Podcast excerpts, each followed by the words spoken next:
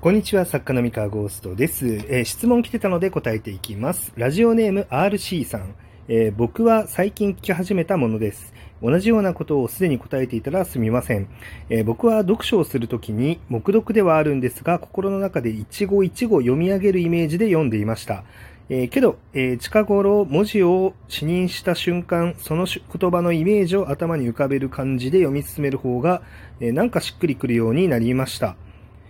えー三河先生は読書をするときに、こんな意識で読むとか、読みながら考えることなど何か、えー習慣はありますか？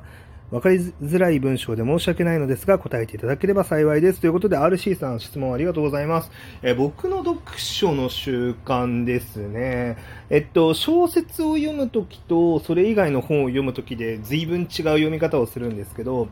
え小説を読むとき、あ、でもね、小説もね、ジャンルによって全然違いますね。えっと、ラブコメとか、そのいわゆるファンタジーだったりとか、そのラノベ的な作品、ラノベ的って言うと変な話だけど、うん、そうだな。なんだろうな、まあ、キャラクターにフォーカスされてる作品だったりとか、えーその世界観が面白いみたいな作品は、情景を頭の中に思い浮かべながら読みますね。で、えっ、と、ミステリーは情報を、えー拾うように読むことが多いです。あまあ、あくまで僕がそれが多いっていうだけなんで、うん、まあ、それがいいとか悪いとかいう話はしてないですね。うん。そんな感じで、あの、読んでますね。まあ、でも、割と一般的な読み方だったりするのかなわかんない。自分のことだから、何が一般かちょっとよくわかんないですけど。はい。感じかな。で、まあ、なんだろうな。えー、考えることね。まあ、小説を読むときに、まあ、こんな意識で読むっていうのは、まあ、なんかね、もう習慣になっちゃってて、もう意識するしないとかのレベルでもないんですよね。なんか、なんだろうな、まあ、小説を読むときに、まあ、意識してることは、こう、書かれてる文章の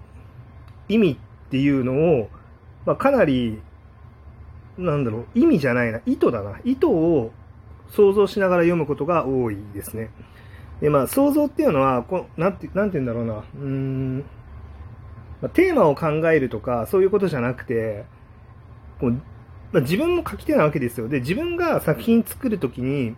えー文章、この、こういうところにこういう情報を入れ込んどくってことは、こういう狙いがあるんだろうなとか、まあ、それなんか作り手の目線で読んでしまう。もう頭が勝手に読んじゃいます、それは。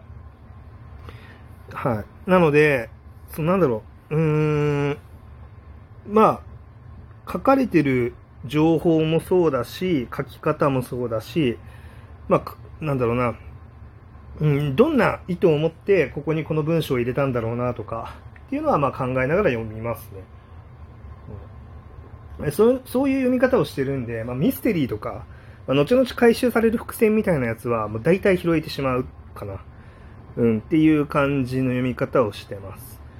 あの、こういう情報をこういうところに入れておくってことは、後々こういう風に使うつもりがあるんだろうなとか、まあ、そそういうことを考えながら読んじゃう。あとは構成かな。その全体の、あの、作品の構造を、まあ、頭の中でこう骨組みに分解しながら読むみたいなのも結構自動的にやってて、まあ、自動、自動的、まあ、自動的は嘘なんだけど、でもなんかそんなにカロリーかけずにやれてるんですよね。あの、まあ、なんだろう、この作品の全体の構造がこういう風になってるだろうから、この辺で、えこういう情報を、えー置いてて、で、こういうシーンが来てて、で、真ん中辺できっとこういうシーンがあって、後半にかけてこういう風になってって、で、オチはこうだよね、みたいな。本読んでる時に、まあ、そんな感じで、まあ、骨組みに分解していく、みたいなのは、まあ、癖としてやってます。昔は、あの、なんだろう、昔、そうだな、まあ、高校生、大学生ぐらいの頃かな、は、こう、まあ、プロになってからも1年目、2年目ぐらいはそうだったんですけど、えっと、読んで、骨組みに分解するっていうのを、まあ、あまり自動的にはできてなくて、えー結構、その、テキストに書き留めたりとか、あれして、こう分解してましたね。まレポート、レポートを作るみたいなことをちゃんと手作業でやってた。今は割と読みながらでも頭の中だけでレポートが作れてしまうようなイメージですね。これは多分一重に慣れたからですね。うん。昔は慣れてなかったから、頭の中だけでレポート作ると結構漏れとかがかなり多かったんですけど、まあ、最近は慣れてきたのもあって、頭の中でも作れるようになった。まあ、ただこれちょっと危険で、あの、慣れに甘えて 頭の中だけでやってると、なんだろうな、結構見落としがある可能性はやっぱりあって、こう、慣れってつまりは思い込みの話なんですよね。思い込みと引き換えにスピードを手に入れるっていうのが、まあ僕は慣れだと思っているので、あの、もし自分の経験則にないようなあの技術とかが使われて作品が構成されてた時に、思い込みでこう分解してしまうと、結構見落としとかがあったりとかする恐れもある。なので、まあ、結構、そうですね、そういう意味では、まあ、あんまり良くないことではあるんですけど、ただ、今ちょっと本読みながら、あの、レポートを手書手書きっていうか、まあそうですね、まあ、あの、ちゃんと、レポートにまとめるみたいなことを、まあ、している時間が賞味ないっていうのが、まあ、あります。現状はね、その、ありがたいことに、まあ、自分の経験則の範疇で、まあ、えー、物事を分解して、えー、作品を作るっていうやり方で、まあ、ある程度結果が出せているので、えー、まあ、今のところはそれ以上のこう工夫をしなくていいっていう、まあ、感じになってるんですけど、まあ、この自分の経験則とかやり方っていうのが通用しなくなったらまたね、あの、地道に手書きでレポートしていくっていうのが必要になってくるかなっていうふうには思っております。はい。まあ、その、今のところはうまくいってるから大丈夫かなっていう感じですね。はい。そんなことですかね。まあ、うん、小説を骨組みに分解しながら読むっていうのは僕はすごい大事なことだなと思ってるんで、うーん、そうですね。まあ、こうやってね、こう、この読み方の何がいいかって、まあ、こうやっていろんな作品を読んでると、その何が骨組みで、何が、その骨、あの、骨組みの周りにつけられて肉なのか、まあ、肉と皮なのかっていうのが、えー、結構ちゃんとわかるようになってくるんですよね。で、あの、骨組みって割とどんな作品にも、あの、共通する部分だったりとか、ある程度そのジャンルに共通する骨組みだったりとか、まあ、あるいはその男主人公にあの共通する骨組み、女主人公に共通する骨組みとか、あの、まあ、いろいろあるんですけどね。で、その、なんか、骨組みをいくつか、骨組みのパターンみたいなのを見つけると、でそこにどんな肉、肉と皮 っていうか、まあ、側です、側ですね。あの、側がくっつくと、えー、こんな作品になりますみたいな。っていう、なんか、ある程度そのパターンっていうのが分かるようになってきて、そうすると、あの、他の人、まあ、作家さんはほとんどの場合は、そこは多分、あ、でもどうかな、作家さんでも分かってない人は分かってないかもしれないんですけど、あの、他の人が、あの、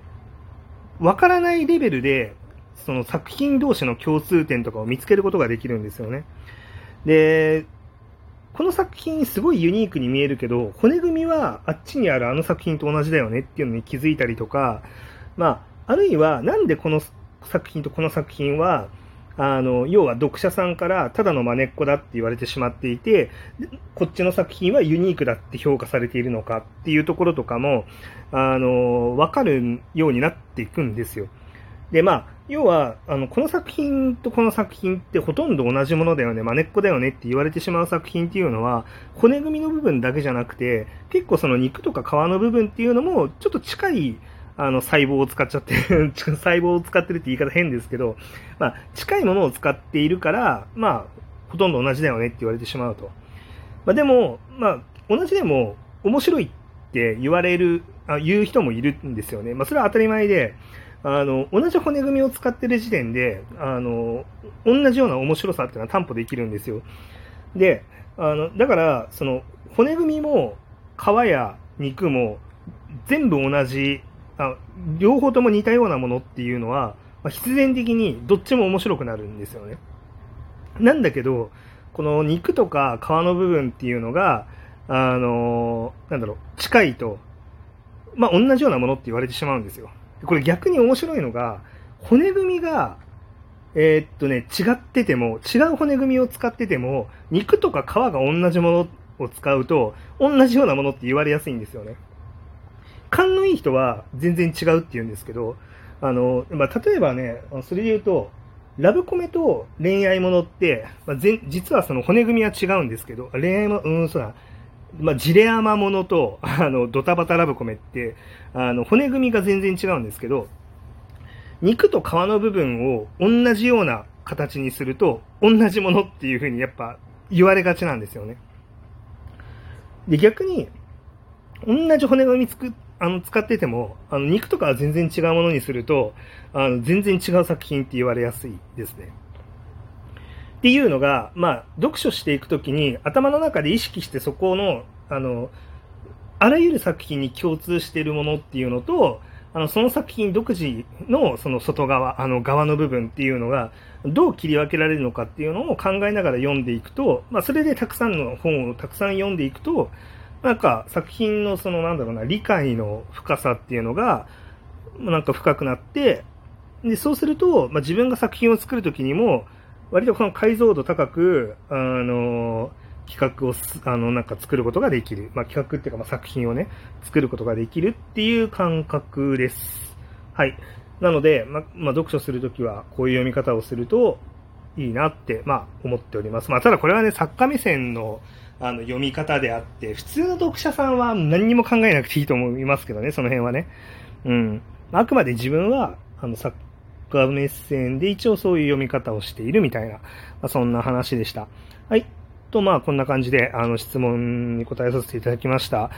えー、まあ、このね、収録放送、質問があったら答えるっていうスタンスでやってますので、皆さんもよろしかったら、あの、一度お便りだったり、質問箱で質問をくれればと思います。それでは。